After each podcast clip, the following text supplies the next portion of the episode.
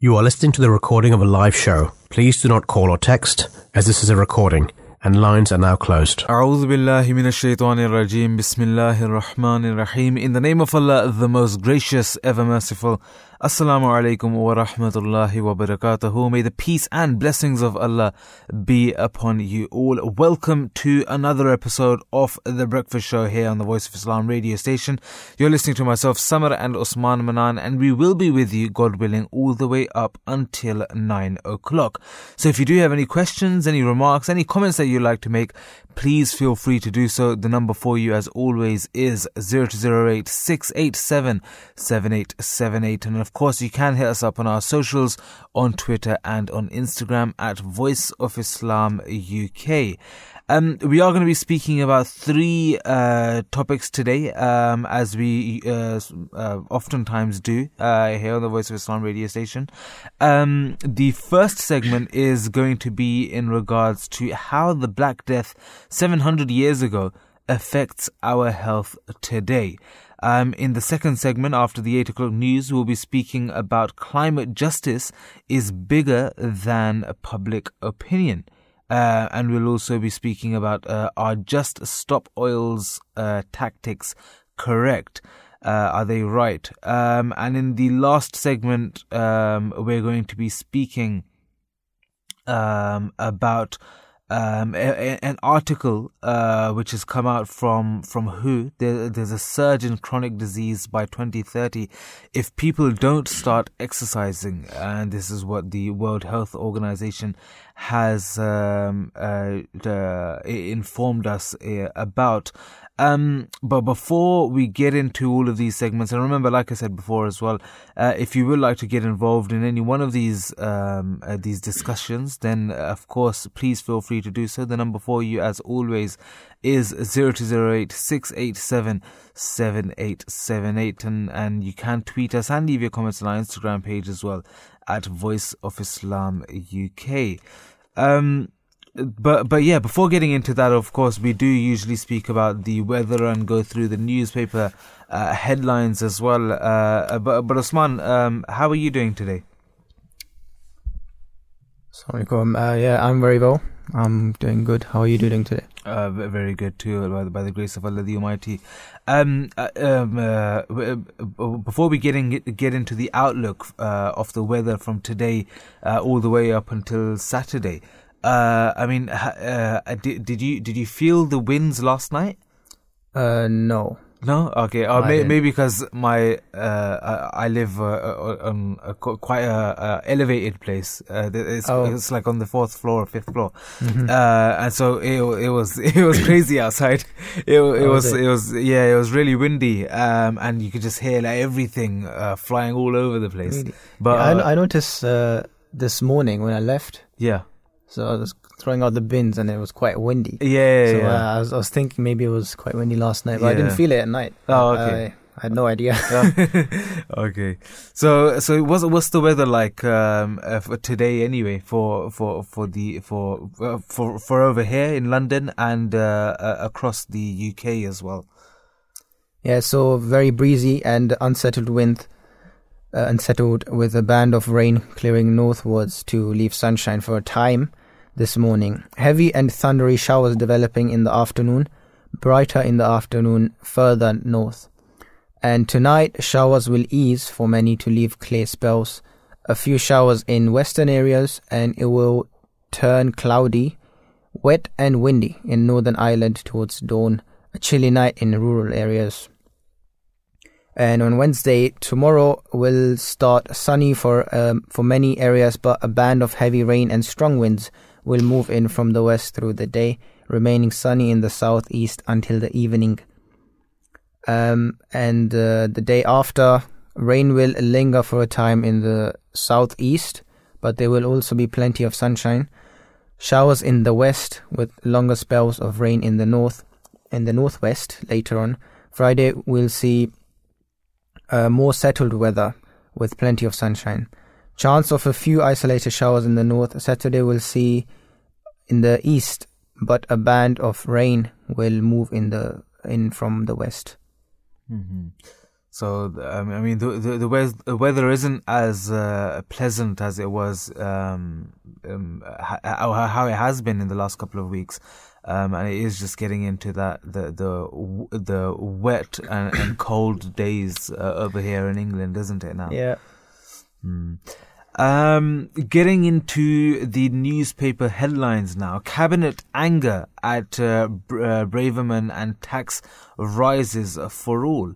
Um, most of the papers focus on the political pressure piling on Home Secretary uh, Suella Braverman the Times reports that senior Tories have raised concerns. Uh, her statement in the House of Commons on Monday, where she warned the UK faces an invasion, uh, quote unquote, of migrants, uh, could fuel support uh, for, for far right extremists. The paper's main image uh, is of a beleaguered looking Miss Braverman on her way to Parliament. Uh, meanwhile, the Eye leads on Ms.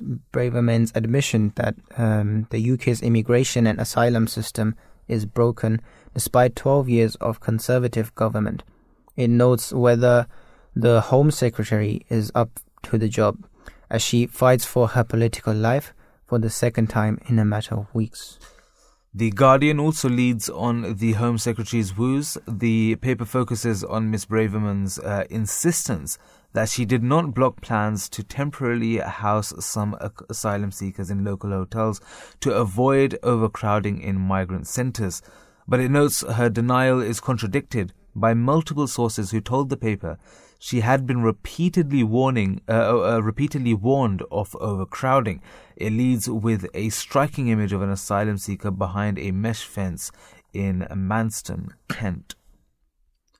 Some 4,000 migrants have been crammed into holding centers built for just 1,500 people.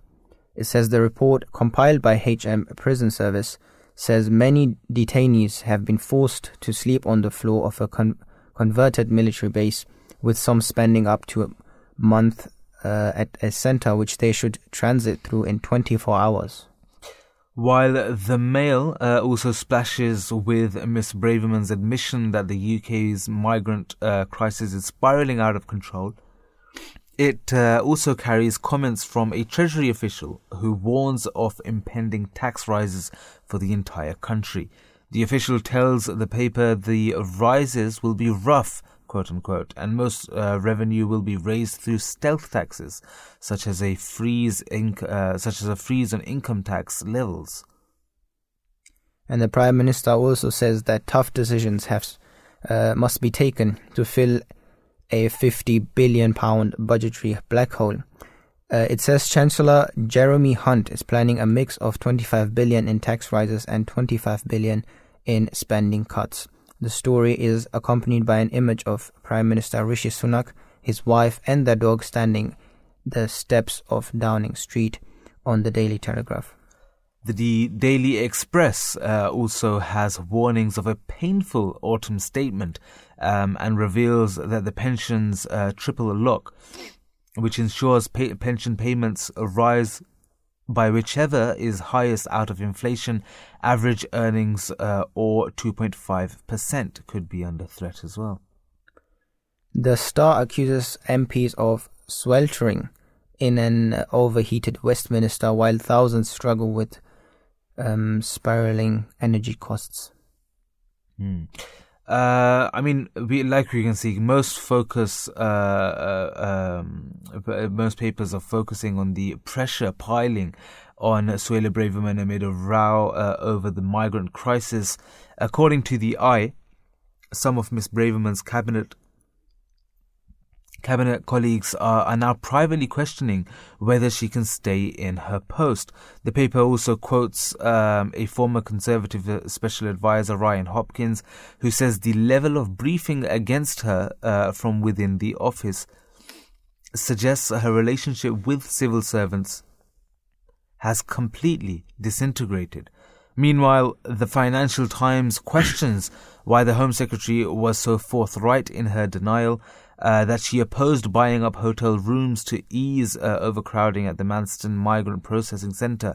One former minister expects it will get judicially reviewed. Um, and at that point, all of the paper trails um, will come out, uh, so we'll see who's right. Miss uh, Braverman's remarks about an invasion of migrants appear on several of the front pages. The Daily Mirror says it was an irresponsible thing to say and questions why the Home Secretary is still in the job. Uh, senior Conservative MPs tell The Times that she risks fueling support for far right extremists, with one former Home uh, Office Minister describing Miss Braverman uh, as facile. Um, totally uncompassionate and insincere. The Daily Mail agrees that her comments were remarkably stark, quote unquote, but that she came out fighting in the Commons after a week of intense pressure. It also says that her supporters think she's the victim of a witch hunt by left wing opponents.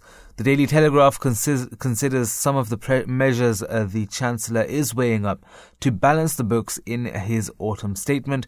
It says that Jeremy Hunt is looking at a 50 50 mix of tax rises and spending cuts to fill a £50 billion fiscal black hole. One option apparently under consideration is to freeze income tax and national insurance thresholds for longer. Um, and lastly, the Daily Express calls it a stealth tax raid, quote unquote, as one Treasury source admits it's going to be rough. Um, so, um, it, it, pretty much um, uh, the same sort of story uh, throughout the front pages uh, of um, uh, of the head of the of the newspapers today. Um, was there anything that uh, that specifically or especially caught your eye, or, or even in the other articles from within the um, the, the, the the newspapers, Usman?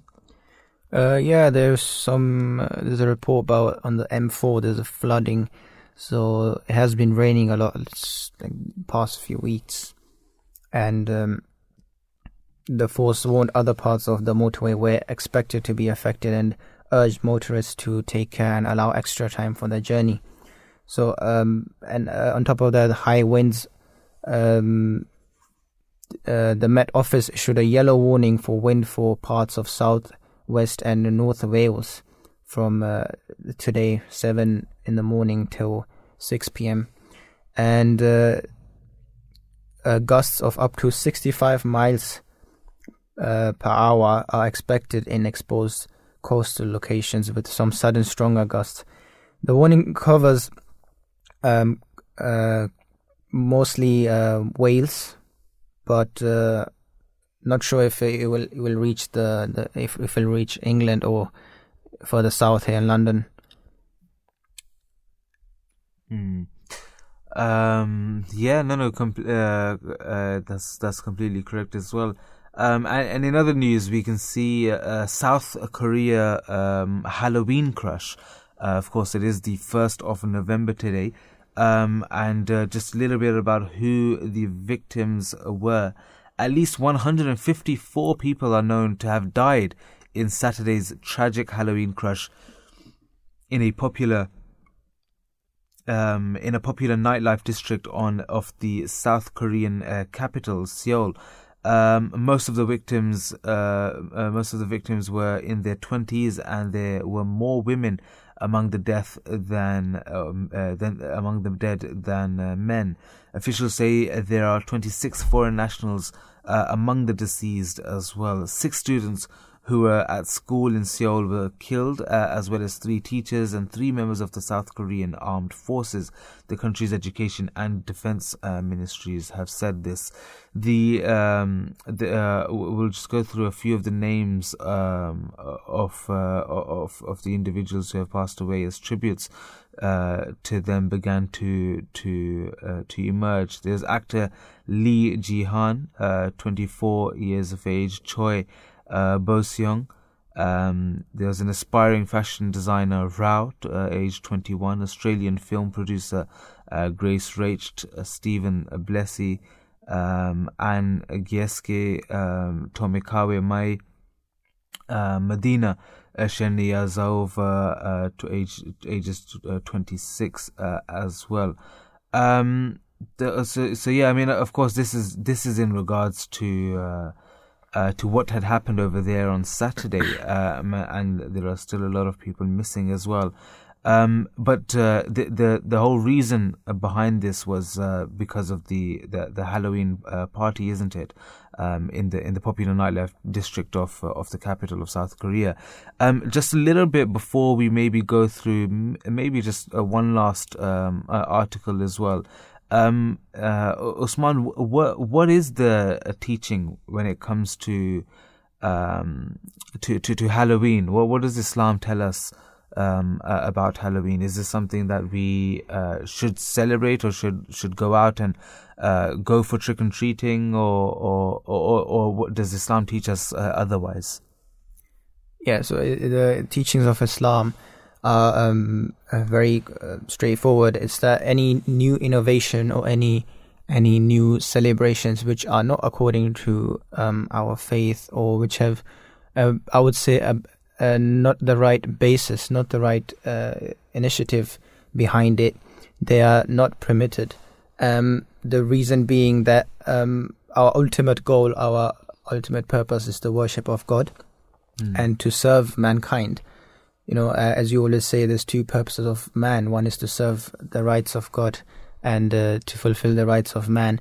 And uh, this Halloween, um, it, it doesn't have anything to do with these two topics it's rather it's, it's more like a it's like a festival or mm. um, um, that's why in Islam we do not um, celebrate it because we don't see a reason to celebrate yeah. this. Yeah, and, and and it has its um, uh, pagan roots, isn't it? Um, they they believe that, uh, or uh, initially when it started, now it's just a matter of sort of dressing up and going out and trick or treating, yeah. isn't it? Um, but when this had come about, then um, um, in its pagan roots, it was basically they believed that this was the day or this was the night, um, the 31st of October. Uh, the last day of October, coming into the uh, month of November, they believed that uh, on this night the spirits uh, are lifted um, and the uh, and so at that time they would go mm-hmm. the the farmers they would give uh, crops um, and and other such things to sort of um, get rid of the, the, the, the, the spirits and the ghosts and the evil uh, um, uh, evil spirits, let's say, isn't it? Um, and so mm. they would give this sort of offering of uh, of crops, or of wheat, or whatever they had, um, and uh, and from that uh, comes uh, and they believe that if they were to do this, if they were to give something, then uh, they will be safeguarded from the ills of that uh, uh, of those evil um, spirits, um, and hence. Um, now we have this uh, this uh, this act of uh, trick or treat, isn't it? That they believe that if someone knocks on your door, um, and uh, they ask for trick or treat, and and if you were to give them a sweet or something, some candy mm. or hmm. whatever, then uh, the evil spirits will not haunt that uh, household. Yeah. Uh, but of course, as we know, there's no truth behind this.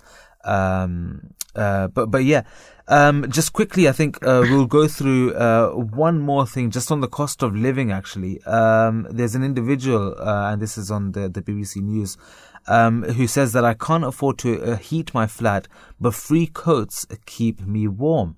Uh, so Dave Smith couldn't believe it when he saw that a shop in his local mall uh, was allowing people to take coats for free with no questions uh, asked.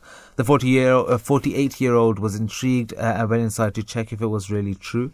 Um, and then he says, that uh, I was told I could take as many as I needed, and I didn't even have to take them to the shop counter uh, to show what I had taken. I can't afford uh, to buy a coat, uh, so I was delighted. He he went on to say. Uh, he took a thick winter coat from the rail outside uh, the Leith Collective, which operates an exchange scheme uh, in Edinburgh's Ocean Terminal. Since then, David has re- has returned for further coats and now wears two on top of each other to keep himself warm in his rented flat flat in Leith. Um, and, and I mean, it just goes to show, isn't it, how difficult uh, things have become. Um, and there was another uh, there was another headline as well, or another article in which an individual says that we've only got 30p left on our electricity meter, Hmm. um, and it's just uh, getting extremely difficult. Um, um, uh, to, to, to, to, to basically look out for the, for the, for the daily needs that one has, isn't it? El- electricity bills are, are, are soaring and they're, they're, they're, uh, they're, they're way too much to, to, to, to, um, to, to, to, look at, to go through. Um, and, uh, and, and of course, uh, water bills and other such things as well. Um, it's just getting too much, and uh, um, a lot of households are having to cut back on essentials um, just to to to heat their their their household, and and it just Yeah. it just goes to show how how difficult things have become, isn't it? Mm. It's also uh, just uh, good to see these nice gestures of people who are uh, understanding the situation and the people who are more fortunate who can afford more things they're helping others out. So Mm. that's a very very good thing. And uh, wherever we see individually as well, we should try to help people. Most definitely, most definitely.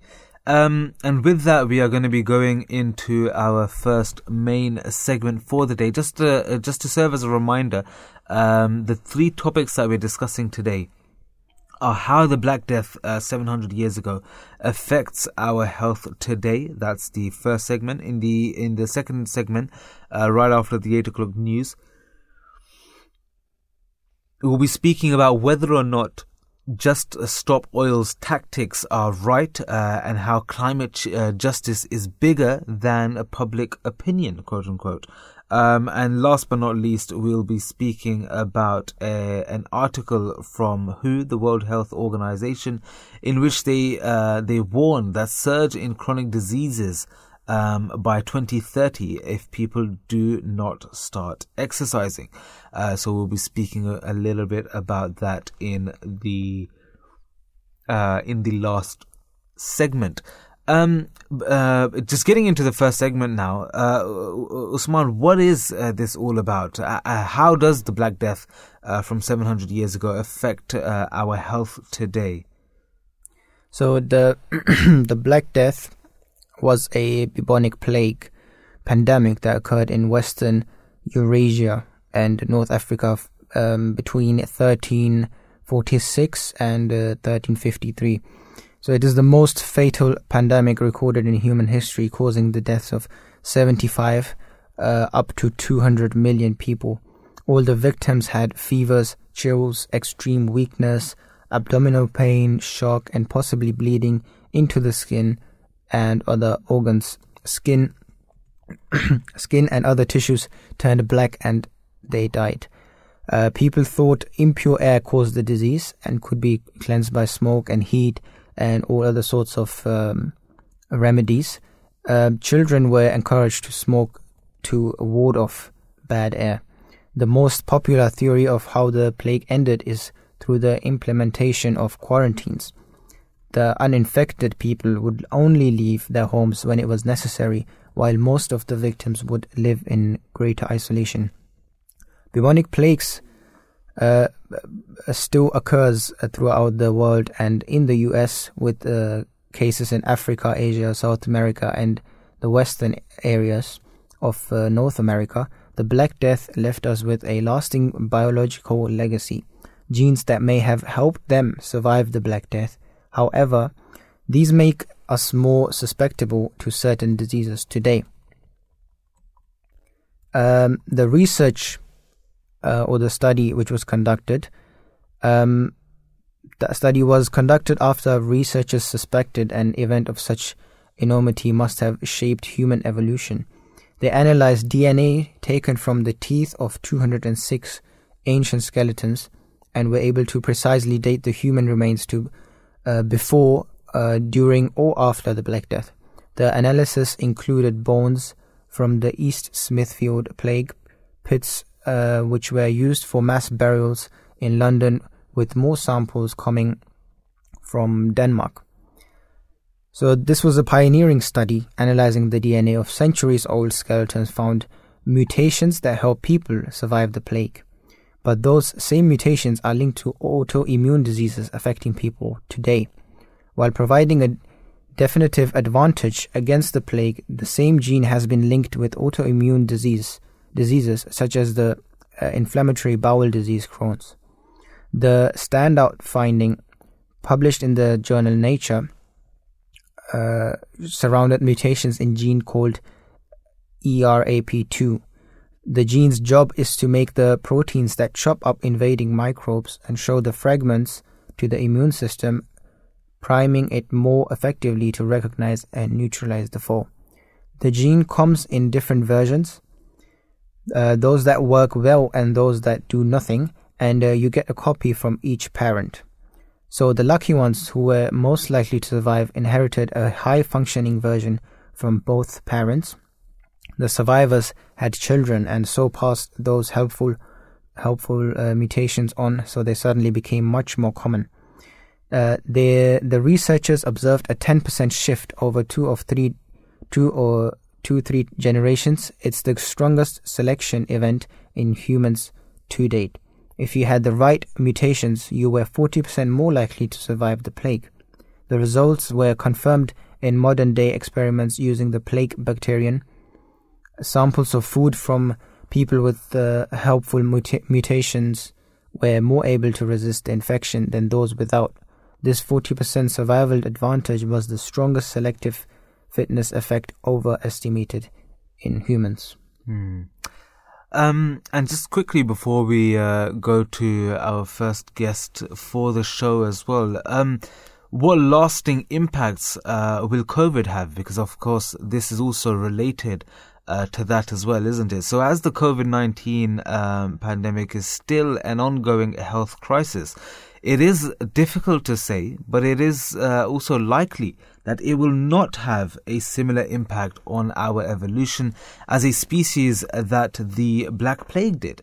Um, evolution works through your ability to reproduce and pass on your genes, um, and COVID largely kills uh, the elderly who have already passed the point of having children.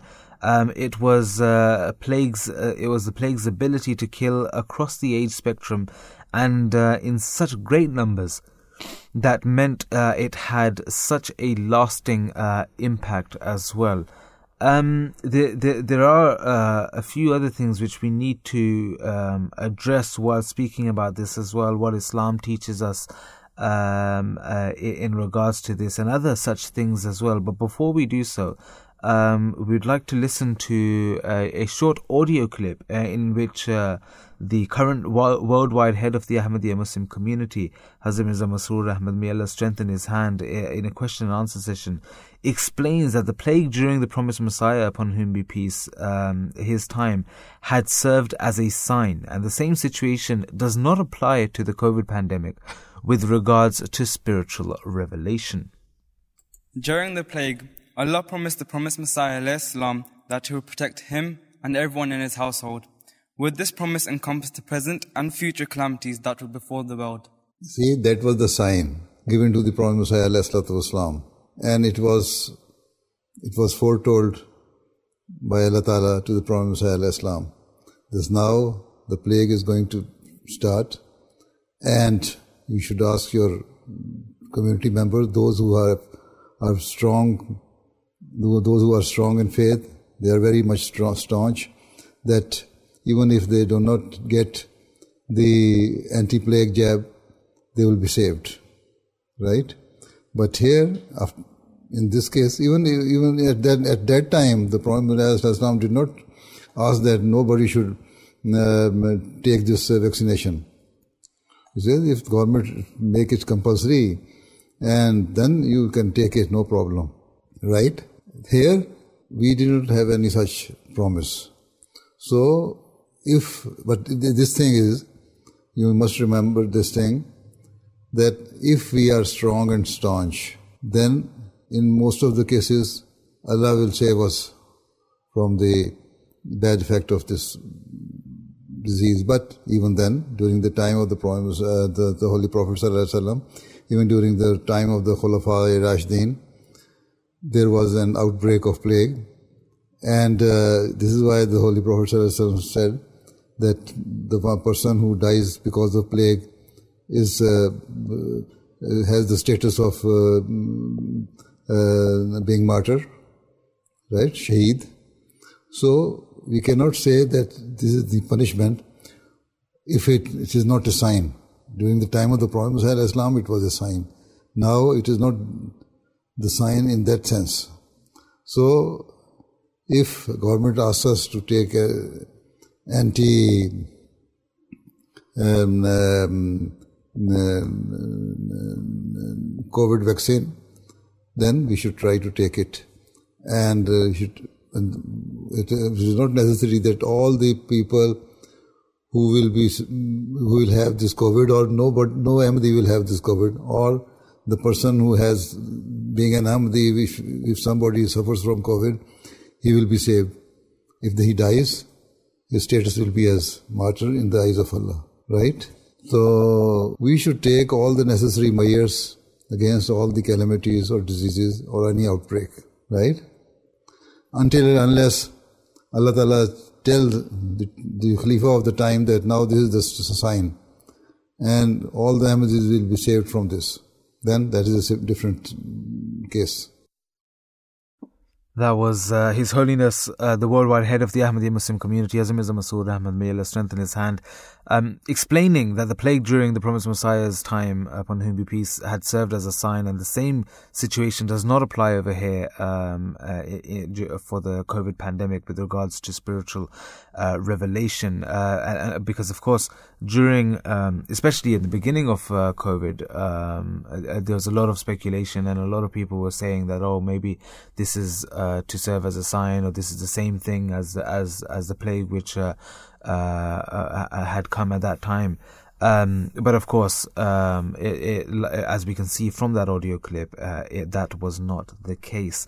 Um, speaking more about the topic at hand and how the Black Death uh, 700 years ago affects our health today. We do have with us on the line Professor Richard Jenner, um, University uh, College London. Um, uh, Richard Jenner is a professor of molecular biology at University College London, where he has led a research group since 2007.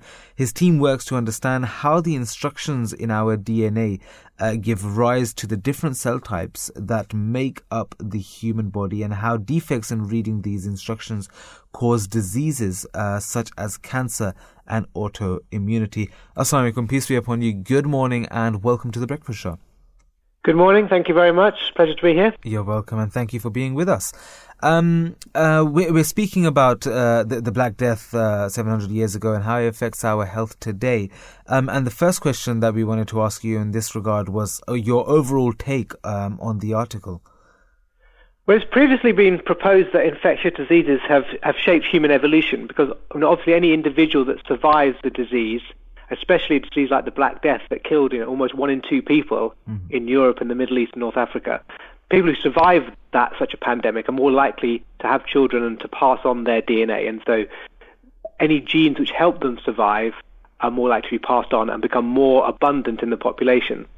And this new paper was interesting because it's it's kind of a form of genetic archaeology mm. because it reveals how this this you know this hugely devastating pandemic has imprinted itself on the DNA of people alive today. Um, and this knowledge increases our understanding of how the immune system functions by identifying genes which can protect from diseases. And the study found that, uh, that people with a particular variant of a particular gene were protected against the Black Death.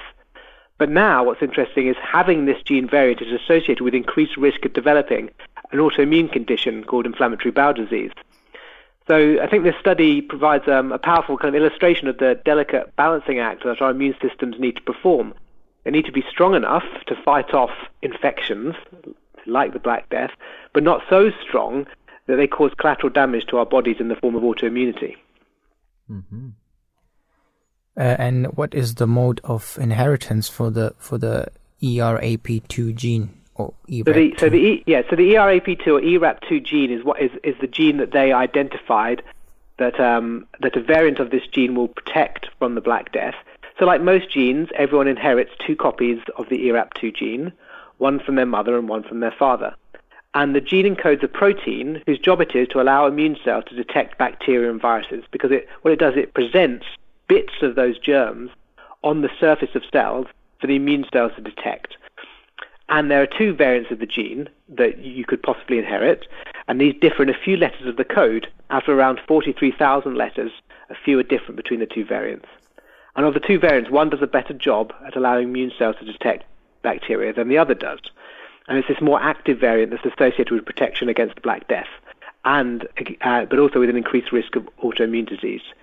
So inheriting one copy from one parent, one copy of this variant, will boost your immune response, but inheriting two copies, one from each parent, boosts it further. Mm-hmm. And the authors of the study calculate that people with the variant were around 40% more likely to survive the Black Death than people without it. Yeah, uh, very interesting uh, I- indeed. Um, Professor Jenner, uh, is there a specific demographic more likely to receive the useful, useful uh, version of the gene? So both variants are, are, widespread around the whole world. With about, so about two thirds of people have the less functional variant, and around one third the more functional variant. Okay. Um, that's associated with protection against the Black Death.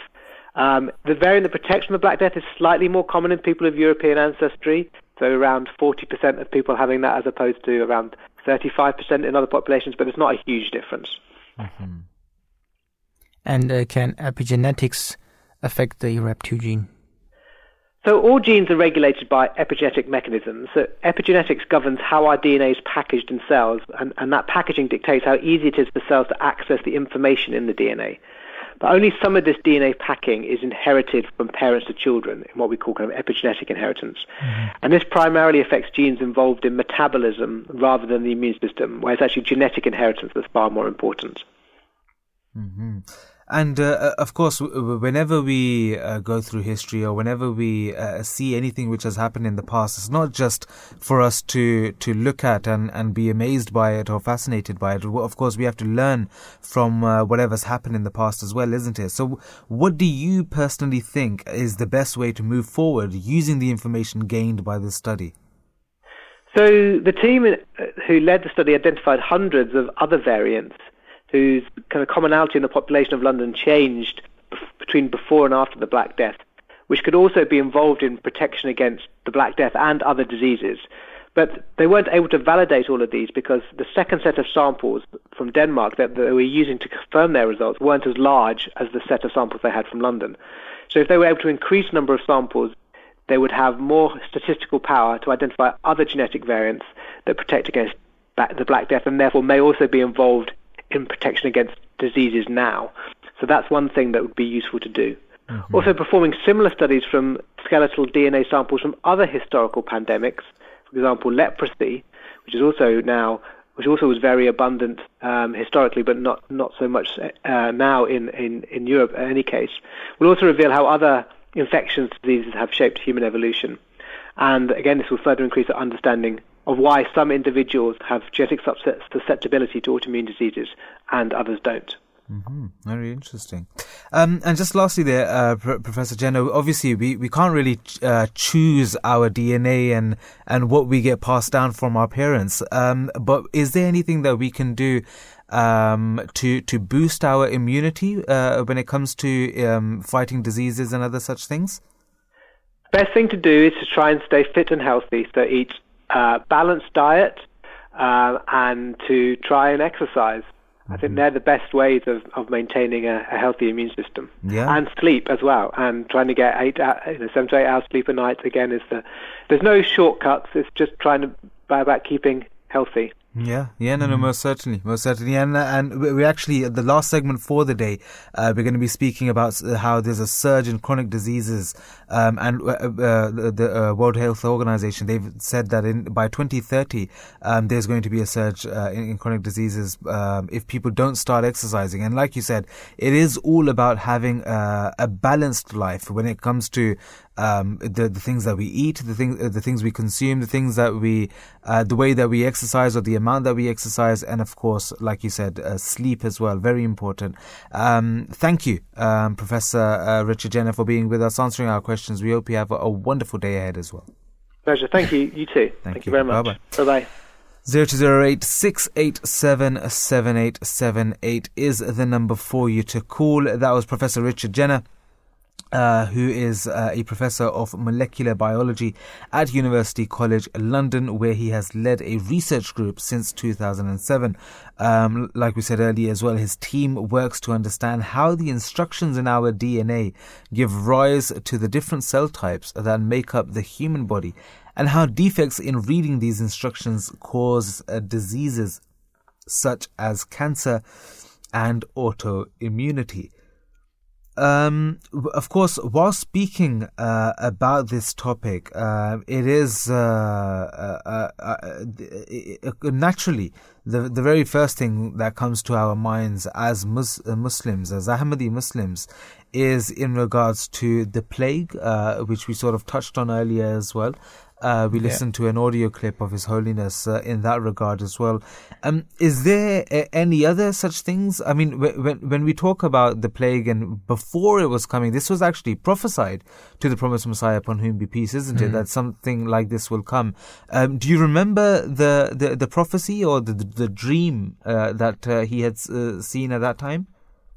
Yeah. So uh, Hazrat Mirza Ghulam Ahmad, um, peace be upon him he had a prophecy of the plague.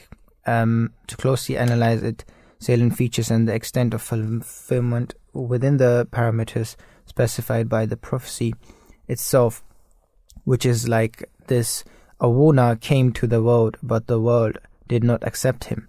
But God will accept him and manifest his his truth through powerful souls.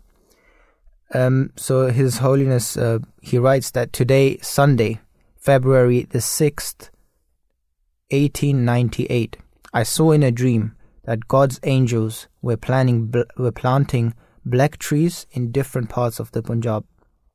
Those trees were very ugly, black in color, terrifying, and of small size. I asked some of those who were planting them, "What kind of trees are these?" They answered, "These are the these are trees of the plague which is about to spread in the country. It remained unclear to me whether it was said that the plague would spread during the coming winter or the winter after, but it was a terrible sign which I saw. Mm. And uh, I, I looked up on, on Google about this as well, and the first case reported was uh, exactly the coming winter, okay. 23rd September 1898, um, I think. Mm-hmm. So I mean, it, uh, it, it, was prophesied uh, beforehand, and this was to to actually serve as a as a warning uh, to to the people of Punjab, isn't it? Uh, not just the people of Punjab, but uh, specifically for those people um, that the Messiah has come, and uh, the people should take heed of that. And of course, we have the the prophecy as well that God Almighty will protect all those people who are dwelling within the four walls um, of the promised Messiah upon whom be peace. And of course, this wasn't referring to it in a physical sense, uh, but rather uh, this was uh, in a spiritual sense, isn't it? That whosoever comes within the initiation um, of uh, of um, um, the Hazrat Mirza Ghulam Ahmad, the promised Messiah upon whom be peace, then of course these people will be safeguarded as well.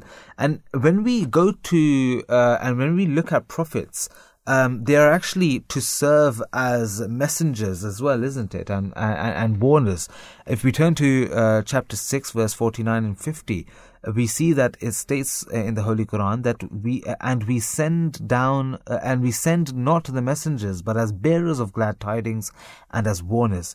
So those who believe and reform them, on them shall come no fear, nor shall they grieve. And those who reject our signs, punishment will reach them because they disobeyed. Um, just quickly before the news, uh, we're going to be listening to another audio clip. Um, and this is um, from a, a, discussion based upon articles uh, of the Review of Religion um, by uh, Farhan Hamza Qureshi. Um, and uh, this explains uh, the, the plague uh, a little bit more as well. So, Farhan Sahib, uh, we discussed earlier in, in, the introduction about the famous prophecy. So, please tell our viewers about the famous prophecy.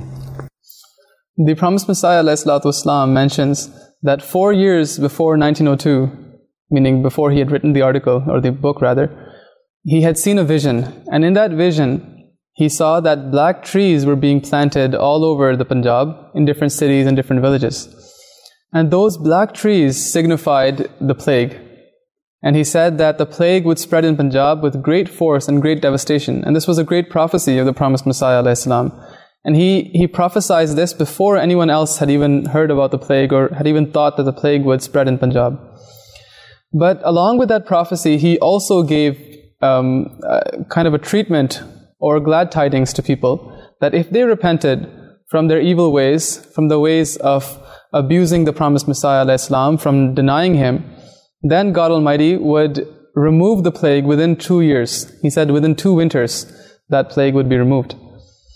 But he says that unfortunately, as time has passed, we see that the plague is waging or raging even more than before. And it's become, uh, to, it has come to such an extent that it is causing widespread devastation. He says that Allah the Almighty revealed to me that in this situation, that inna Allah la yugayiru ma bi qawmin hatta yugayiru ma bi anfusihim innahu awal kariya. The revelation means that verily Allah does not change the condition of a people or a nation until they change that which is within them, their, themselves, within their hearts. And Hazur says that this means that until they believe that I am the Messiah, Allah will not remove this devastation, or at least until they stop abusing me and hurling insults at me. Then he says that innahu awal kariya. This means that Allah has safeguarded Qadian um, because it is the seat or it is a place of the Messenger of God. So because Allah's Messenger, meaning the promised Messiah, is in Qadian, that's why this will be safeguarded. And now here in the footnote, he gives a footnote here, and he explains the word awa. And uh, he says that awa is an Arabic word, of course, which means to grant shelter or to grant refuge. And he says that this word indicates that taune jarif, he uses the word taune jarif, which is a term which refers to a, a type of plague which is so widespread and so devastating that it wipes out entire cities wipes out populations He says that that type of a plague will not devastate Qadian. So such a plague which is in, in the form of an epidemic, which completely wipes everything out, will never reach Qadian. And in support of that, he gives a revelation um, of, the, of Allah the Almighty, which was vouchsafed to him.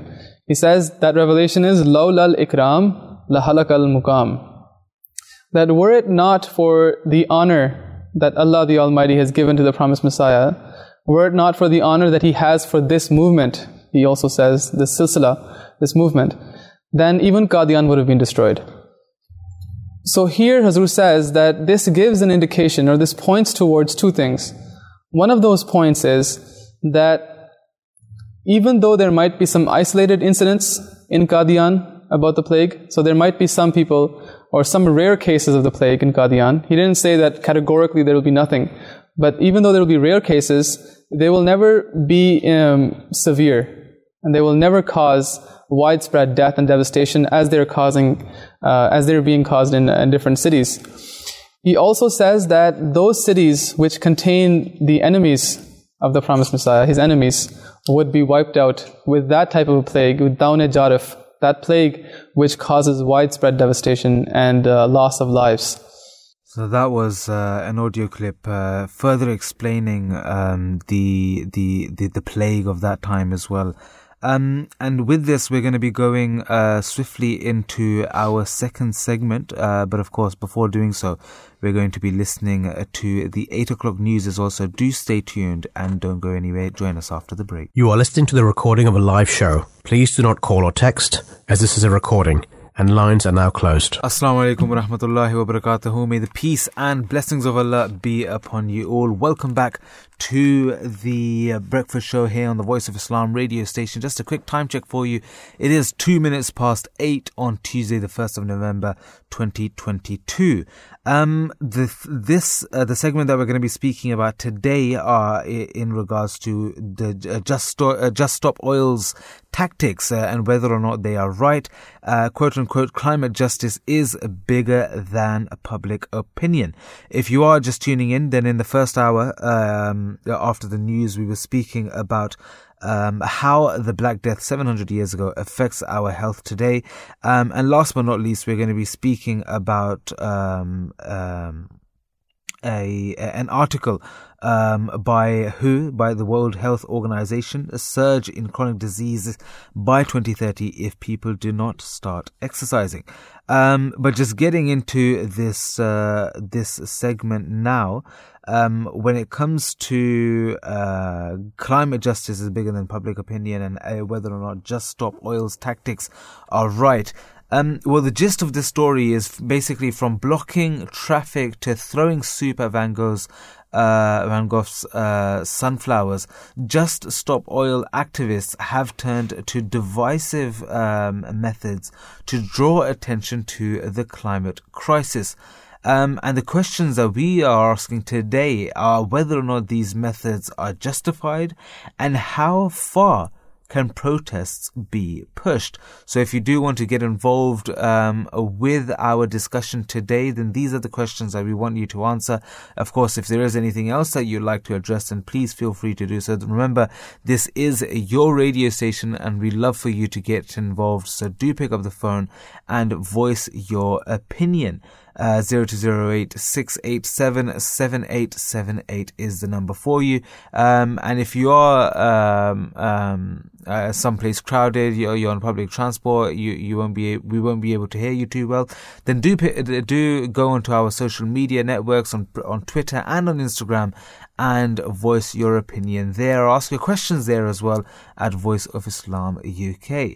Um, so, uh, Osman, what are some of the incidents um, that took place over here? Uh, so the Just Stop Oil movement um, is is a, a, coalition of groups working together to ensure that the government commits to ending all new licenses and consents for the exploration, development, and production of fossil fuels in the UK. So, what they are demanding is that the UK government makes a statement that it will immediately hold all future licensing and consents for the exploitation, development, and production of fossil fuels in the UK. And the reason is uh, it's the very first uh, why they are protesting. Uh, it's the very first step to ensuring our survival. We already have more oil and gas than we can afford to burn. Let's get on with ending our reliance on fossil fuels completely by powering ahead with renewables and cutting energy demand by insulating Britain and rethinking how we travel, and by ensuring that no one is left behind and everyone's voice is heard. and um, we we can see that over the the past two weeks, the group has staged uh, street uh, pickets in central London, infuriating conductors and commuters um, a Just Stop Oil spokesperson explains why workers throw soup on uh, uh, on Van Gogh's sunflowers, um, and that is uh, quote unquote people can't afford to heat up a tin of soup. The government are seeking to accelerate fossil fuel production, which will kill millions of people. And are failing to address the worst cost of living crisis in the, con- the in the country this country has ever seen. Um, and this was the, the, the demonstration provoked uh, mixed reactions um, and outrage as well. The National Gallery uh, staff quickly evacuated the room. The gallery has since confirmed that the paintings, uh, the painting was undamaged. The uh, officers arrested the activists on charges of felony assault uh, and aggravated indecency and are held at Central London Police Station. A glass screen protects the canvas, a factor uh, Just Stop Oil uh, said it considered. This painting is one of the most famous in the world, painted by Van Gogh uh, while he lived in the south of France. They also um, defaced uh, a luxury car um, and surveillance rooms um, suspected to be uh, cybersecurity related also have climbed to the top of uh, of a bridge on the M25 highway. Many say we are alienating um, members of the public, but the BPP uh, says they have more money than they uh, know what to do in a life crisis. And lastly, no one was outraged that the floods um, in Pakistan displaced 33 million people, but the painting uh, caused a much more outrage. And we'll uh, touch on that in, in maybe just a short while.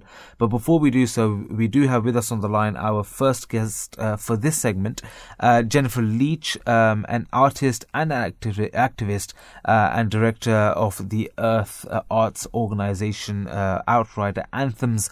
Assalamu alaikum, peace be upon you. Good morning and welcome to the Breakfast Show. Thank you. Hi. Assalamu alaikum. You're welcome and thank you for, for being with us. Um, what is your view um, on Just Stop Oil's campaign?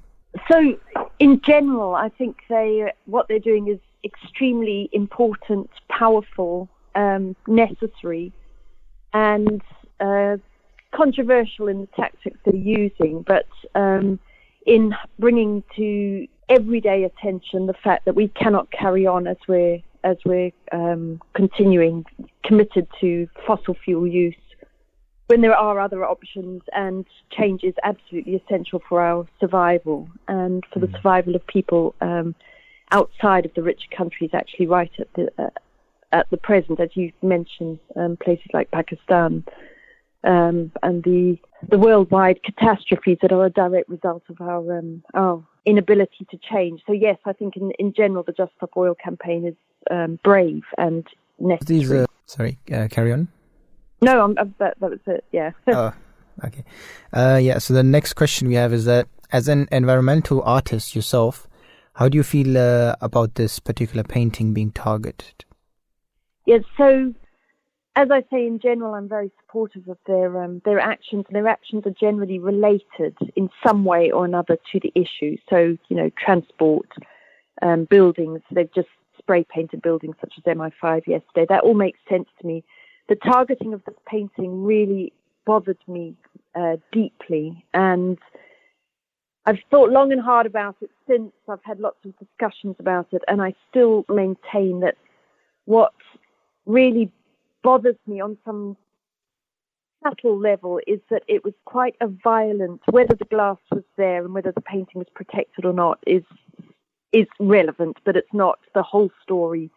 I think the that it was an act of violence and to throw the tomato soup over a painting that in itself was an expression of such incredible love for nature. It was Van Gogh's entire life, and he was a very, very poor um, painter his entire life.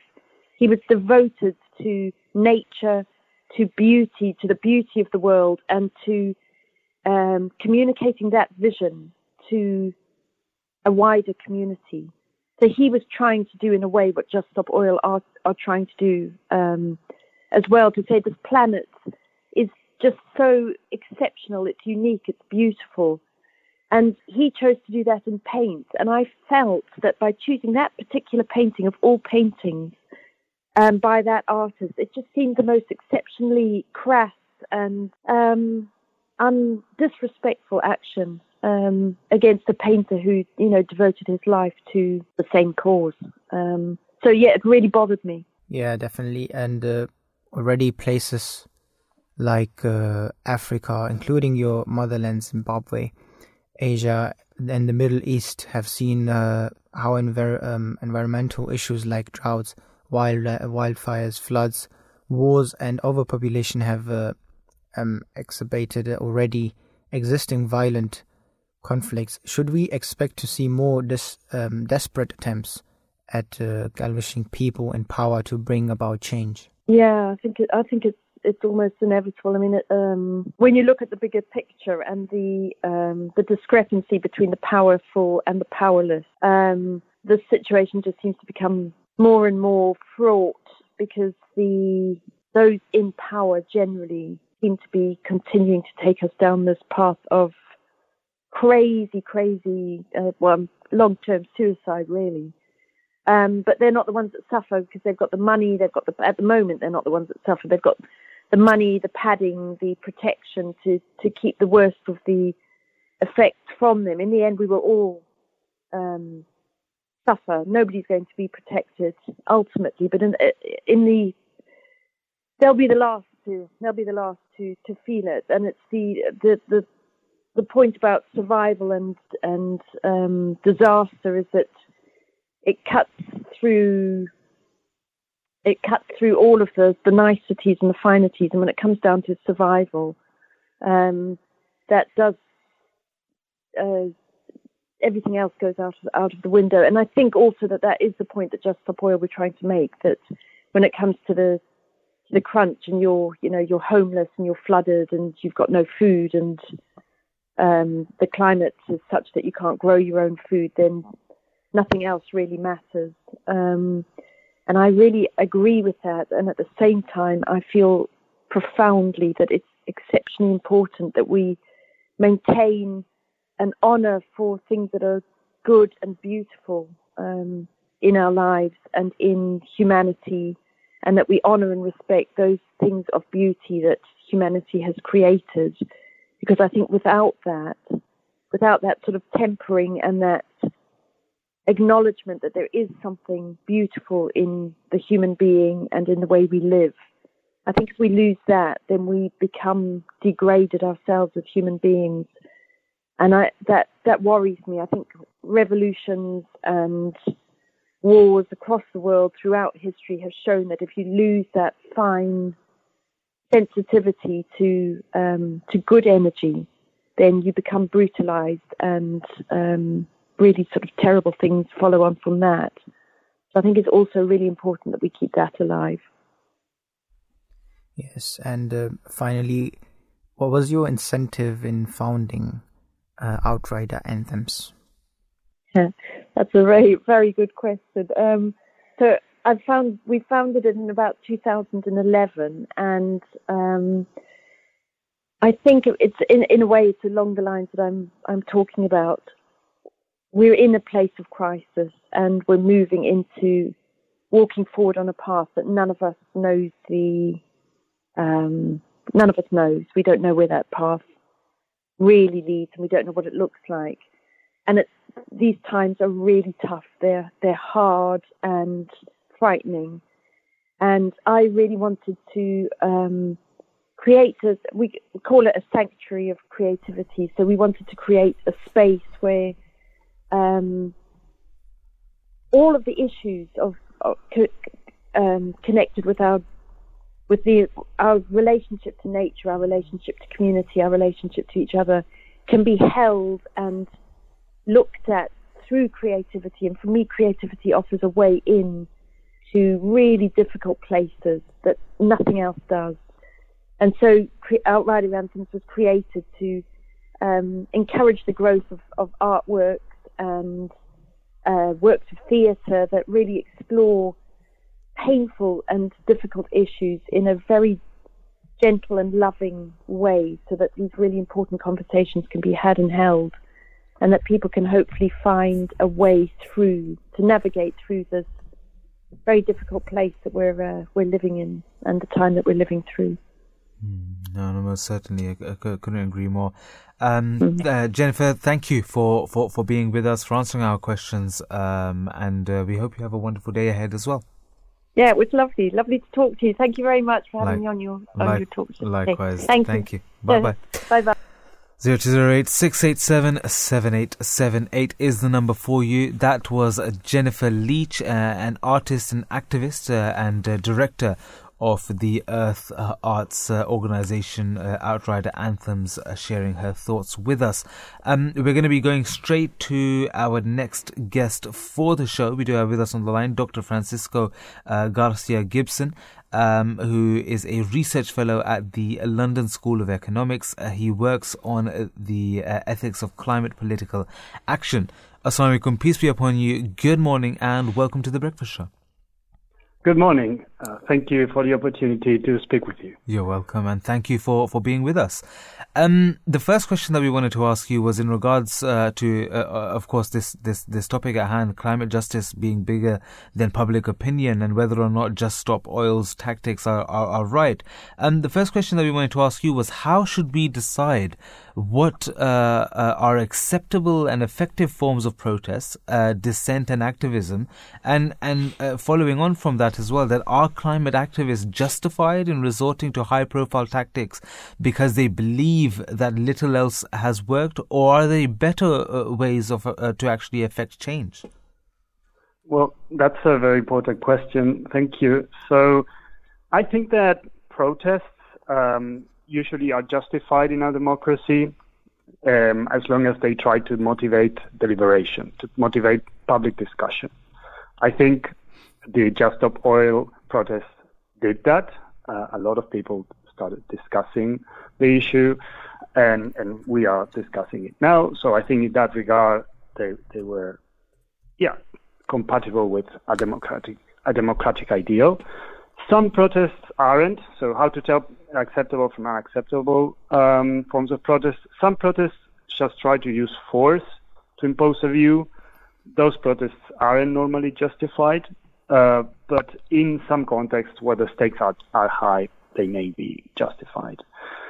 Um, I think that in this context where we are, in the global warming context, um, a lot of of strategies or tactics uh, are justified, given that a lot is at stake. Um, global warming is not just a hippie issue; it's it's a real problem for a lot of people. Global warming is killing people and can kill millions of people if we don't uh, quickly reduce uh, fossil fuel use. Uh, right now, there are deaths in, in Pakistan, in Somalia, um, due to lethal heat waves, to droughts, drought, very long dry spells. So these are becoming more frequent. And in just a few decades, if people don't uh, reduce the use of fossil fuels, those places may become unlivable. So protests to to to get people to understand what's going on and what needs to be done, I think are, are justified. Um, it's true that there's a risk of alienating people. You know, people may become, you know, angry at what the protesters do. There is a risk. That's true, but I think that the stakes are very high, so some some risk taking is justified. Yeah. Thank you, Doctor. And for the benefit of our listeners, would you kindly shed some light on uh, corporate climate lobbying? Yes, so that's another issue I'm I'm working on. I'm I'm trying to think through. Um, so a lot of corporations of businesses um, are concerned about the climate. Some are concerned in the in the wrong way. So some corporations that think uh, or are going to lose money if the right policies are in place, try to obstruct the policies, uh, try to block them by engaging in lobbying. Uh, lobbying meaning trying to persuade public officials not to enact uh, the policies that would that would bring about a better climate. Um, but some corporations do the opposite. Some corporations, especially in the past 10 years, have tried have tried to lobby positively on climate, trying to to push to to to convince to persuade governments and, and the public that um, policies that are aligned with the Paris Agreement, for example, are, are, are valuable, are important, both for the businesses and for the people in general. Um, and this matters because, uh, given that there's a lot of negative or obstructionist lobbying, we need the other, the, the positive lobbying to balance it out. So it's not ideal from a democratic point of view. Uh, dem- ideally, more, more people, uh, not just corporations, should have a lot of influence uh, on on policy, but given uh, the reality that we face, and where just uh, the anti-climate, so to say, corporations are are more influential than positive lobbying by corporations is acceptable. Mm-hmm. Um, and could you also enlighten us and our listeners on your Mary uh, Sklodowska uh, Curie project on, on climate political action, please? Yes, sure. Uh, that, that's a, fellowship that um, I'm, you know, developing in, in, at the LSE, at the London School of Economics. Mm-hmm. Um, what I do in that, in that in that project is to to try to focus on different groups of people that might bring about change in, in climate issues. So one is the well the issue of protests or, or climate activism more generally. I try to think through the ethics of that, right? Uh, as as the first question that you asked, um, what what are acceptable forms of activism? When when is, does it go too far? Um, should do we have a, a duty, a moral duty to, to engage in activism, that kind of question. Then the ethics of corporate lobbying in climate, that's another issue. So it's movements, corporations, and then political parties also as an actor that might bring about change. And and the coalitions that parties may need to to engage in to to push for for right climate policies. Um, this is a project, a two-year project, and I'm I, I came here to the to, to London to, to do it. From I'm from Argentina originally, a place where that is already suffering from climate change, from droughts, uh, yeah. as many other places. Yeah. Yeah. Yeah. Okay.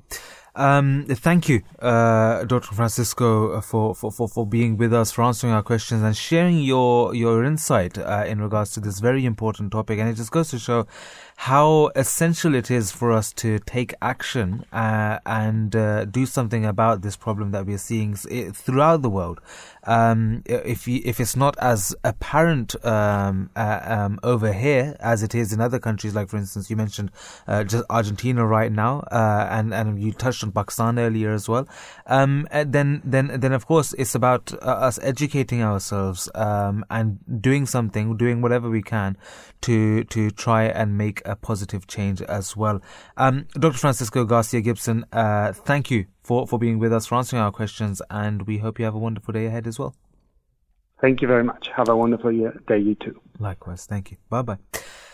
0208 687 7878. Uh, Francisco Garcia Gibson is a, a, research fellow at the London School of Economics. He works on the ethics of climate political action, uh, and he was sharing his thoughts with us um, in regards to corporate climate lobbying um, and the the project that that he's working on as well, uh, as well as uh, um, uh, protests uh, uh, uh, as well, isn't it? Um, we, uh, th- there are a few things that we need to touch on um, uh, on this as well. But before speaking to our last guest for the segment, um, what, what is um, our teachings, or what is what does Islam teach us when it comes to uh, things which are happening which are maybe um, against your morals or against your ethics or something like that. For, like, and the reason why I'm asking this is: is mm-hmm. it uh, does Islam teach us to um, go out into the streets and cause uh, uh, problems for for the pub- public, like we are seeing over here.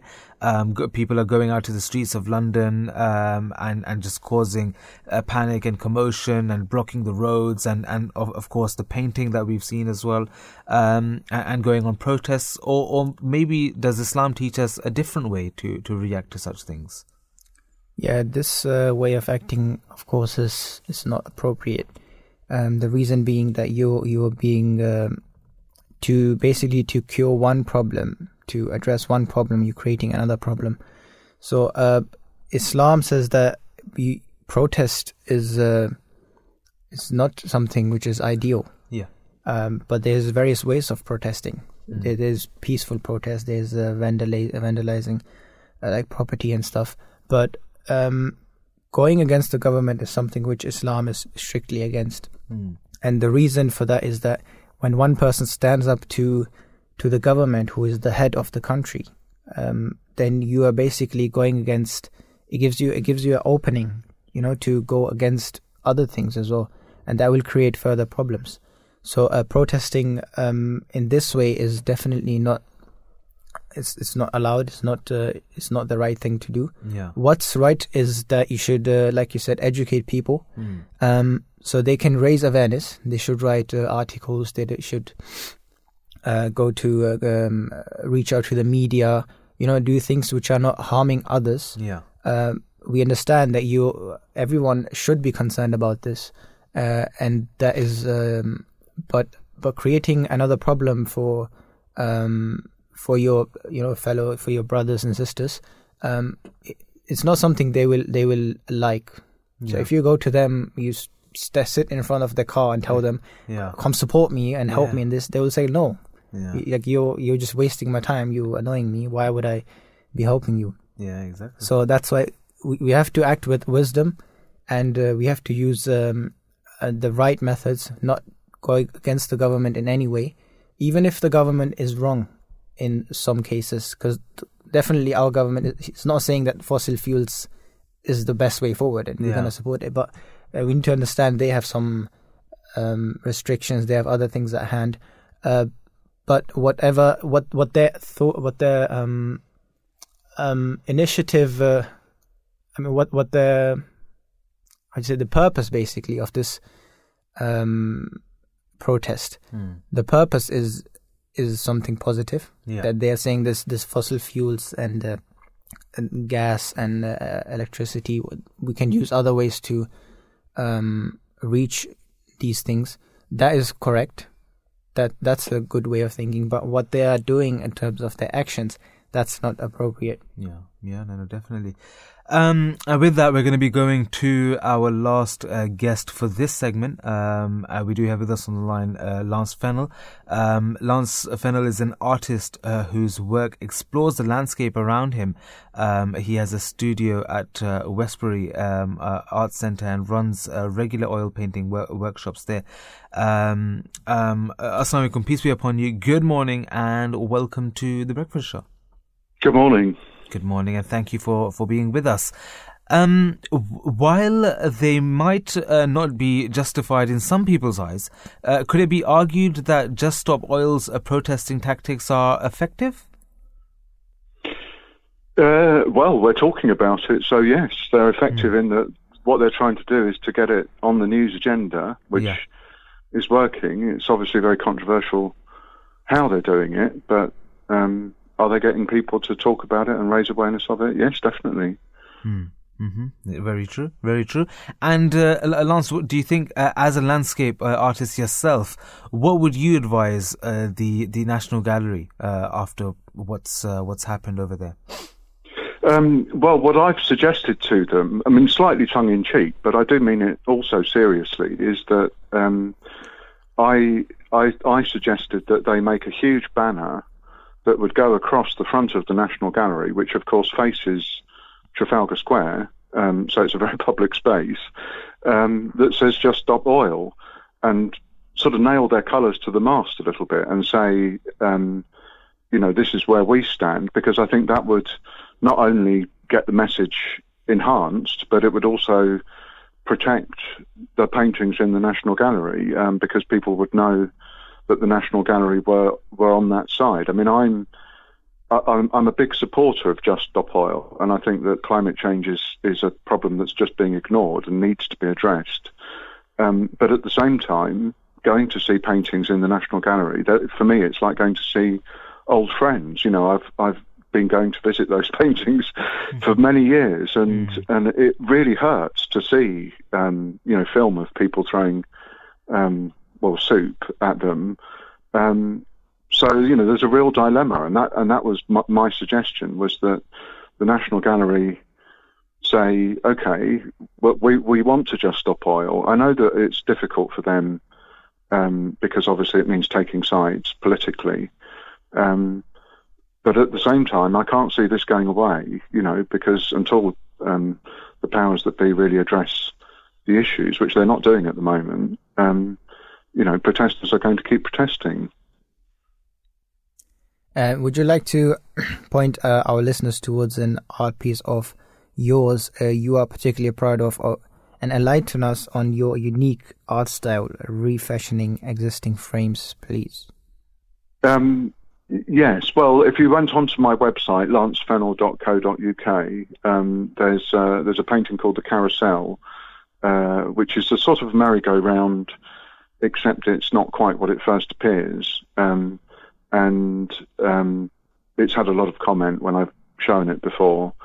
Uh, and so I, I'm, I'm, i like that one, but I, I, tend to like the one I've done most recently. uh, that's that's how I work. But I like I like going to car boot sales, um, buying old frames, nice, you know, mm. old frames. Um, I, I, usually knock out whatever's in the middle, um, put a piece of board in instead, um, and then paint it um, with the picture in it, and, and often paint the frame as well.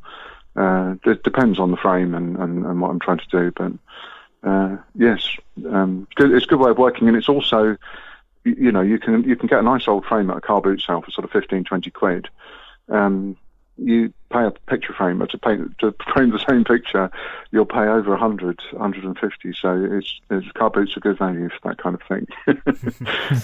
Yeah, most uh, most certainly. And, and and just lastly, there, what what are some ways um, in which an, an average person um, can raise awareness uh, about climate change? Do you think? I I think uh, it's very difficult. I think because obviously it is. It, it, it, there's things that you can do individually and talk to each other individually about to, to raise awareness. Mm. Um, you know, I use a push bike when I can, but I use the car if it's any sort of distance or I've got things to carry or whatever.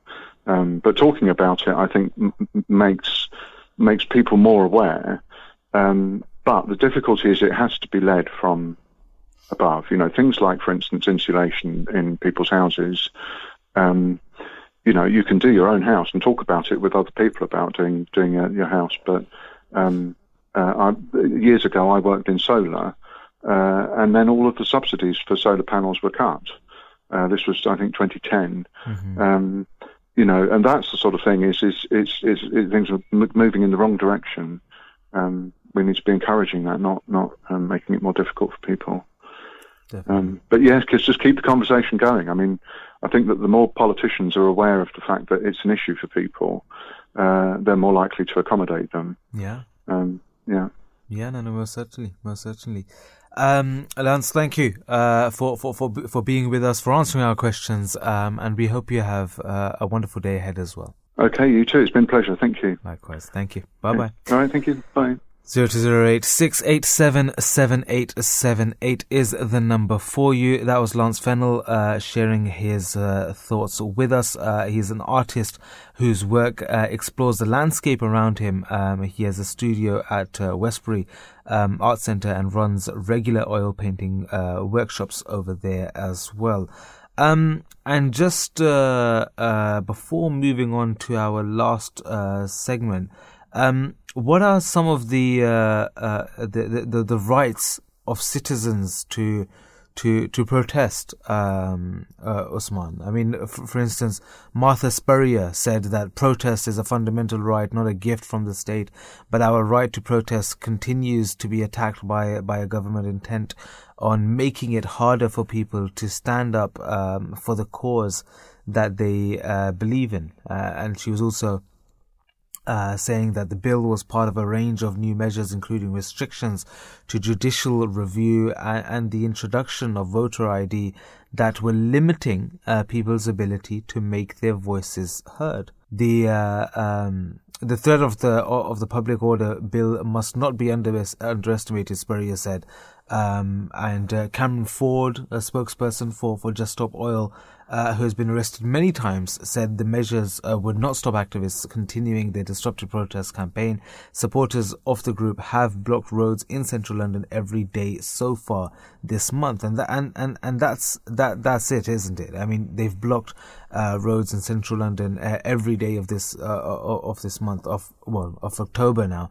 Yeah. Um, but it's just it's just a, a, a disturbance, isn't it? Like you said earlier, it's um, we we if if we feel strongly about something and we feel as if maybe the government is not um, doing what is in our best interest, then it's not about taking it to the streets and uh, taking matters into your own hands and causing uh, further disruptions. Mm-hmm. Um, but rather, like you said earlier, there's better ways to um, to actually go about this to to change uh, to or to make a change uh, essentially isn't it that's what we what we're after Um, and, uh, and, and yeah, it's not about causing disruptances, uh, disrupt, uh, uh, disruptances and disturbances, um, but rather it's about uh, educating people and Yeah. raising awareness. Yeah. For example, like um, us, the Muslim, Ahmadiyya Muslim community, um, I think your life is more important than gas, oil, and fossil fuels. Um, the Ahmadiyya community is persecuted in Pakistan. People are are just killed for no reason, and they don't have rights, like basic rights, Hmm. like freedom of speech, freedom of religion. Um, so we we we are sh- um, not protesting against this. We are not going against the government, despite despite the fact that our life is on the line. Well, not me personally, but my, my brothers and sisters in in those countries, Hmm. uh, like Pakistan, Bangladesh, Saudi Arabia, these countries where they they can't live freely, and they are not um, protesting against the government, and they are living their lives. It is difficult, but uh, at the end of the day, we need to understand that going against the government will have will create bigger issues. Uh, it's the same case here with with the with the oil protest. That it's important. It's a very important topic, but the way they are acting, the way they are creating further problems just to fix one problem, it's Yeah. it's it's, it's not helpful. Yeah, no, no, exactly, exactly. Um, and uh, seeking justice uh, the right way through peaceful means um, is what His Holiness uh, Hazrat Mirza Masroor Ahmad, may Allah strengthen his hand, has also uh, taught us as well. And he, he says that uh, uh, often uh, protesters vandalize or damage possessions and properties belonging either to the state or pr- uh, private citizens, and this is exactly what's happened over here. Even where protests or strikes are conducted peacefully without recourse to criminal damage or violence, it still can have sorry, it still can have a very negative effect. And he goes on to say uh, this was uh, from an address at the military headquarters in Koblenz, Germany, uh, 20th May of uh, 2012, that this is because even peaceful protests often result in a loss of millions to the economy of uh, to the econ- economy of the nation. Um, under no circumstances can such uh, behavior be considered to be an example of loyalty to the nation. Um, and uh, and again, this is what His Holiness said in regards to the matter at hand.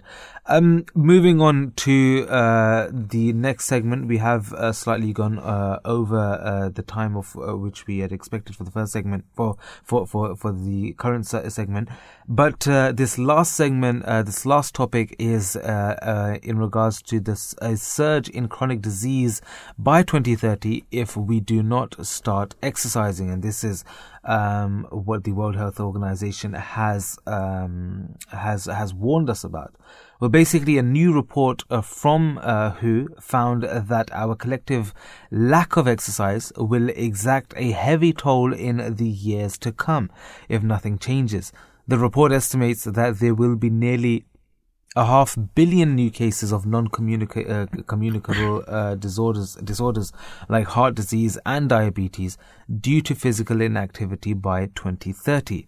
Well, the questions that we're asking in this segment are how can we stay active and what can governments do to encourage exercise as well? If you have any ideas uh, in regards to this, then do pick up the phone, give us a call. 0208 687 7878 is the number for you. Let us know how you think um, uh, we can stay active or, or even what the government can do to bring about a change in this regard as well. Um, and on top of that, maybe you have some tips of your own, something that you've you've been following or something that you've um, started uh, that you would like to share with our listeners as well. Uh, like I said, Voice of Islam UK is our Twitter handle and Instagram um, tag as well. And of course, you can pick up the phone and give us a call as well. 0208 687 7878. So, uh, Usman, what are uh, how was the, report combined, uh, compiled? What are some of its findings? Um, and on top of that, what diseases can occur due to lack of exercise? How can we actually stay active in the coming uh, winter? Yeah, according to many researchers, um, is that in around 10 years' time, um, there will be several diseases developing in humans, uh, such as heart disease, diabetes, dementia, and other conditions due to the lack of exercise. This has been specifically reported by the UN Health Agency. Therefore, the um, UN Health Agency has recommended that at least 150 minutes total of exercise should be done per week for adults in order to prevent these diseases. The World Health Organization has also warned that it is important for adults, um, whether old or young, should join sports activities, for example, jogging or running or any other exercise programs um, that are designed to keep an individual fit and healthy. And uh, a new report has also mentioned that in 2030, nearly half uh, half a billion people will develop a, a non-communicable disease, just such as heart disease and diabetes, due to a lack of exercise. To help people do more physical activities, there are many different schemes around the world to help with physical activity for the people who may lack in um, um, f- uh, uh, f- physical activity. For example, making a walkable pathways for people and encouraging them to do more activity. There are many implementations of many policies, such as uh, nationally or uh, nationally organize, organizing running and walking programs that have mainly uh, been affected by the COVID 19 pandemic. Furthermore, there are several um, reasons for why many people are physically inactive. However, these reasons are out of people's control, such as kind um, the kind of job that they do and how many hours they work. But regardless um, of your um, limitations, it's up to you to make time for your exercise. Whether you have to get up extra early for that or stay up a bit later, because exercise is more important than uh, for for your health than maybe your own work. Um, ho- however, people have also said that uh, there are no government actions taking place that will encourage the people to do any kinds of activities such as running or walking, suggesting that the government is failing to make to take any action uh, to encourage a more active lifestyle for people as according to research there are only 40% of countries that have standards of designing better roads for walking and biking much safer. Mm. But I mean, if we look around uh, in recent times, you would have noticed that uh, um, there are more and more bike lanes. Uh, there are the, the, bike lanes are getting bigger as well, um, and uh, and of course, f- for for the last couple of years now. Um, it's been it's been a, it's been a bit a fair bit of time actually. Um, you have the the bikes bike stands as well, uh, in which you can just sort of uh, rent a, a, a, bike for a short while for wherever you want to go and put it back in the in their stations and other such things. So I I I I I don't think nothing is happening. Uh, I am I'm I'm mm. sure much more can be done. Um, but it's uh, it's it's uh, it's not just something which the government needs to do, but it's something that we in our own selves uh, need to bring about a change as well, isn't it? We can't just rely on the uh, the government to to uh, um, to to to to to to do this. Of course, they should be having initiatives and making it easier for people to uh, to exercise more. Um, but uh, at the same time, it's an individual decision that we all make of whether or not we're going to walk to work, cycle to work, um, uh, have any other form of uh, uh, exercise in our daily routine, whether it's uh, a light jog or a walk or, or, or even um, going to the gym or other such things as well. Uh, maybe playing some sports uh, with your friends and peers. Um, but yeah, like I said, it's it's something that we also need to make a, a decision about as well. Um, we'll be speaking more about this um, in a bit more detail in just a short while. Um, but before we do so, we do have with us on the line Professor Lauren Sherar. Um, uh, uh, Lauren Sherar is a professor of physical activity and public health at uh, Loughborough University. She has over uh, 140 publications uh, and 20 years experience of conducting research and developing physical activity interventions in schools, communities and clinical settings. Uh, Lauren was a part of the working group for the UK's most recent physical activity guidelines for children and young people as well. Um, Assalamu alaikum, peace be upon you. Good morning and welcome to the Breakfast Show. Thank you very much, and thank you for the invitation. You're welcome, and thank you for for being with us. We're speaking about a very important topic, uh, one that we um, often repeat here on the Voice of Islam radio station because of its, uh, its sheer importance. Uh, but obviously, over here, we're speaking about it due to what the World Health Organization has said in regards to the surge in chronic disease by 2030.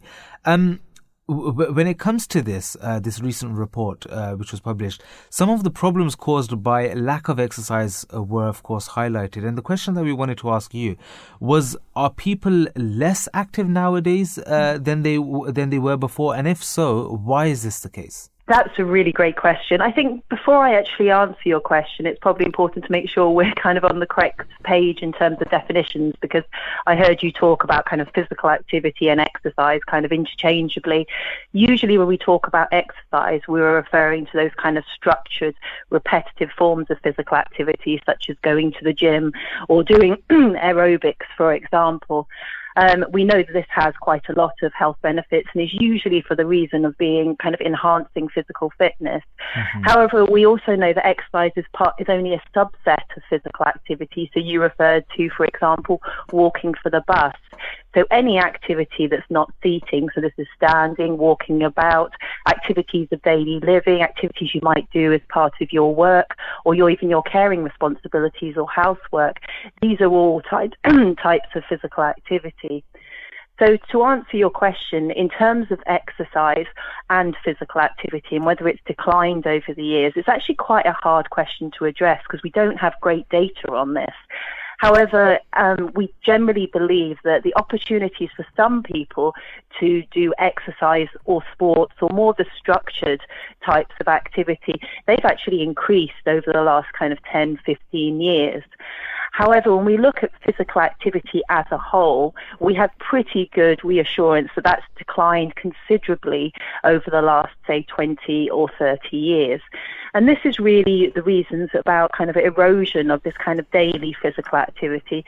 This is partly due to innovations in technology. So we now see children can now message their friends on their phones from their bedrooms um, rather than what I might have done as a child, which is walk around the neighborhood and knock on doors and have children coming out to play. Yeah. We also see that more of our jobs have gone from kind of more manual jobs to office based jobs where we spend up to eight hours per day sitting at a computer and we have less time for physical activity.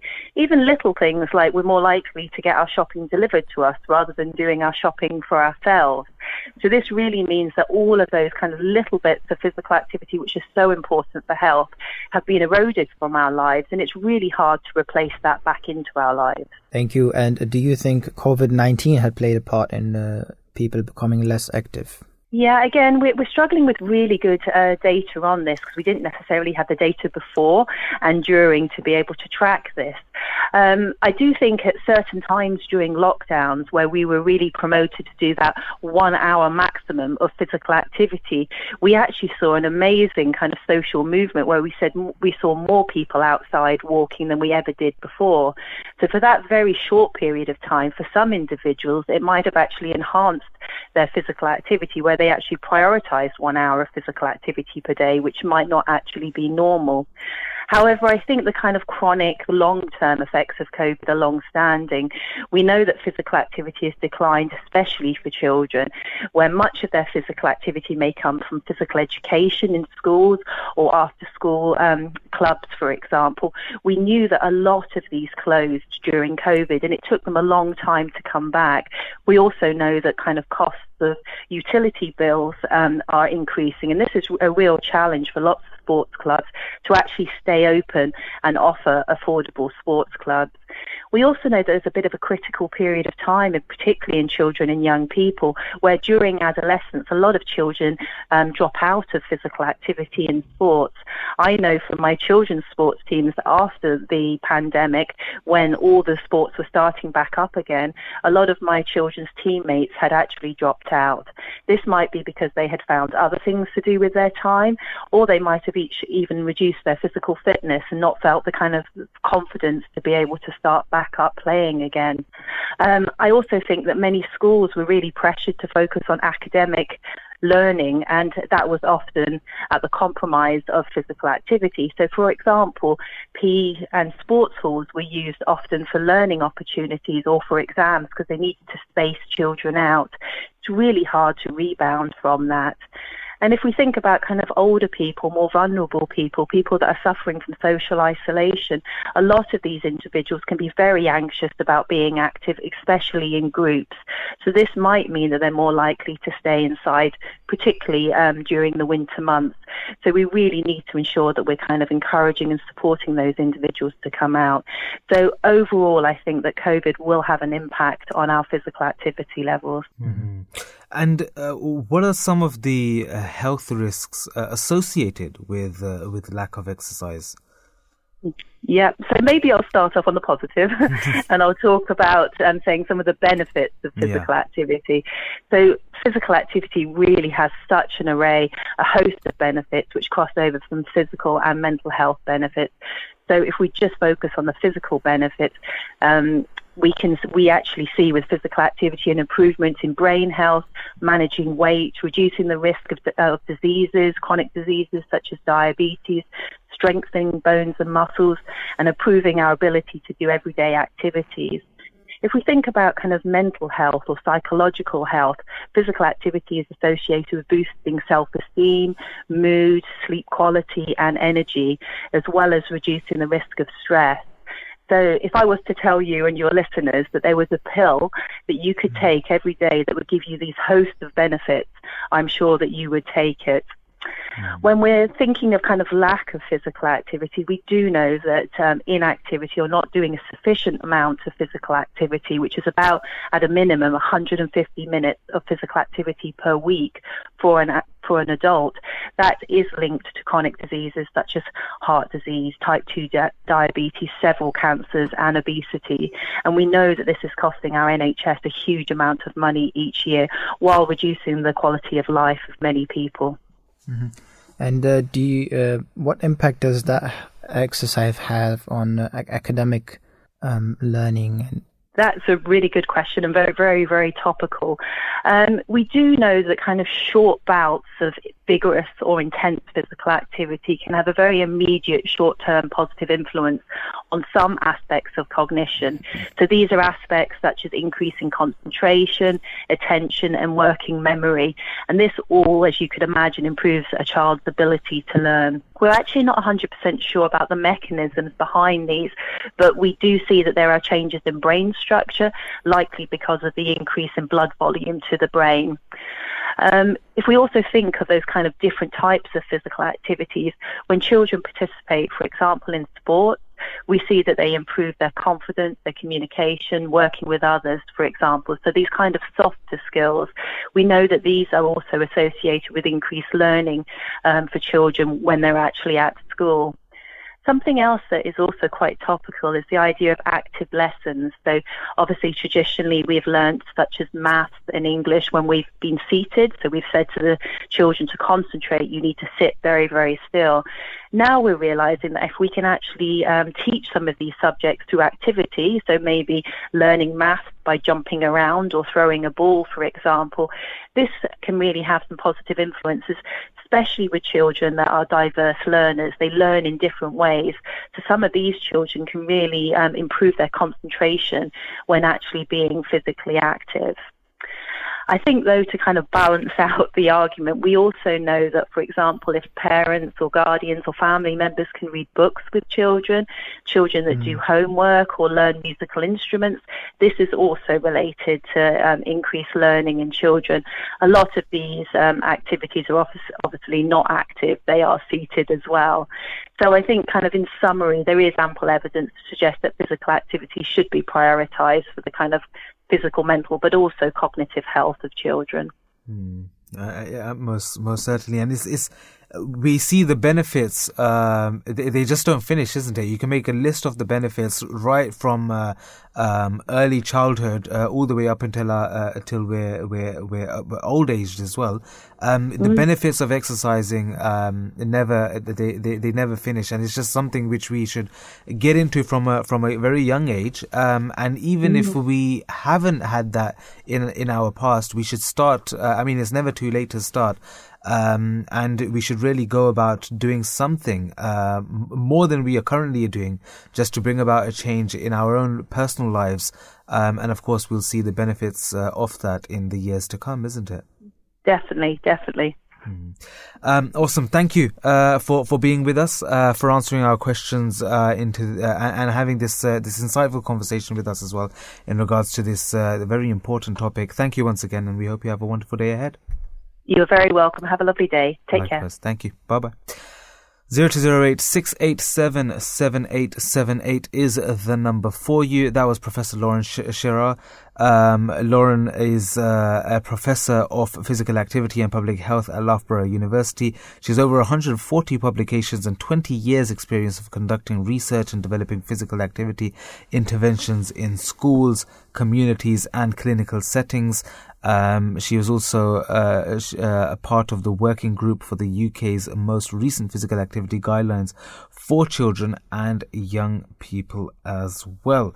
Uh, just coming towards the end of the show now. I mean, it is proven um, that the Holy Prophet of Islam, may the peace and blessings of Allah be upon him, participated in uh, uh, races with uh, his, one of his wives, Hazrat Aisha, may uh, Allah be pleased with her. Uh, and it just goes to show that uh, um, in that loving relationship that they had, they would um, exercise together and other such things as well. The promised Messiah, upon whom be peace, he also raced against a Sikh for the honor of Islam and beat him to lower his pride.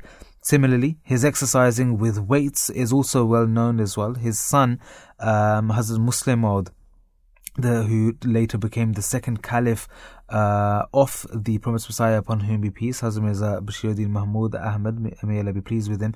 He used to travel out of Qadian for hunting. Uh, and once he participated in a race with his children and servants on the banks of uh, of a river as well. If one acts on these wise pieces of advice, uh, one can gain both outer and inner beauty. And this is uh, from uh, a book, Steps to Exercise, by the fourth Caliph of the Ahmadiyya Muslim community, Hazrat Mirza Tahir Ahmad. May Allah have mercy on his soul. And we, just, we can see from all of these things how important it is um, to be physically uh, active um, and this is actually an injunction of Islam as well and the Holy Prophet of Islam. And that's why it's so essential for us to actually look after ourselves and our bodies. That brings us to an end for today's show. Here is the 9 o'clock news.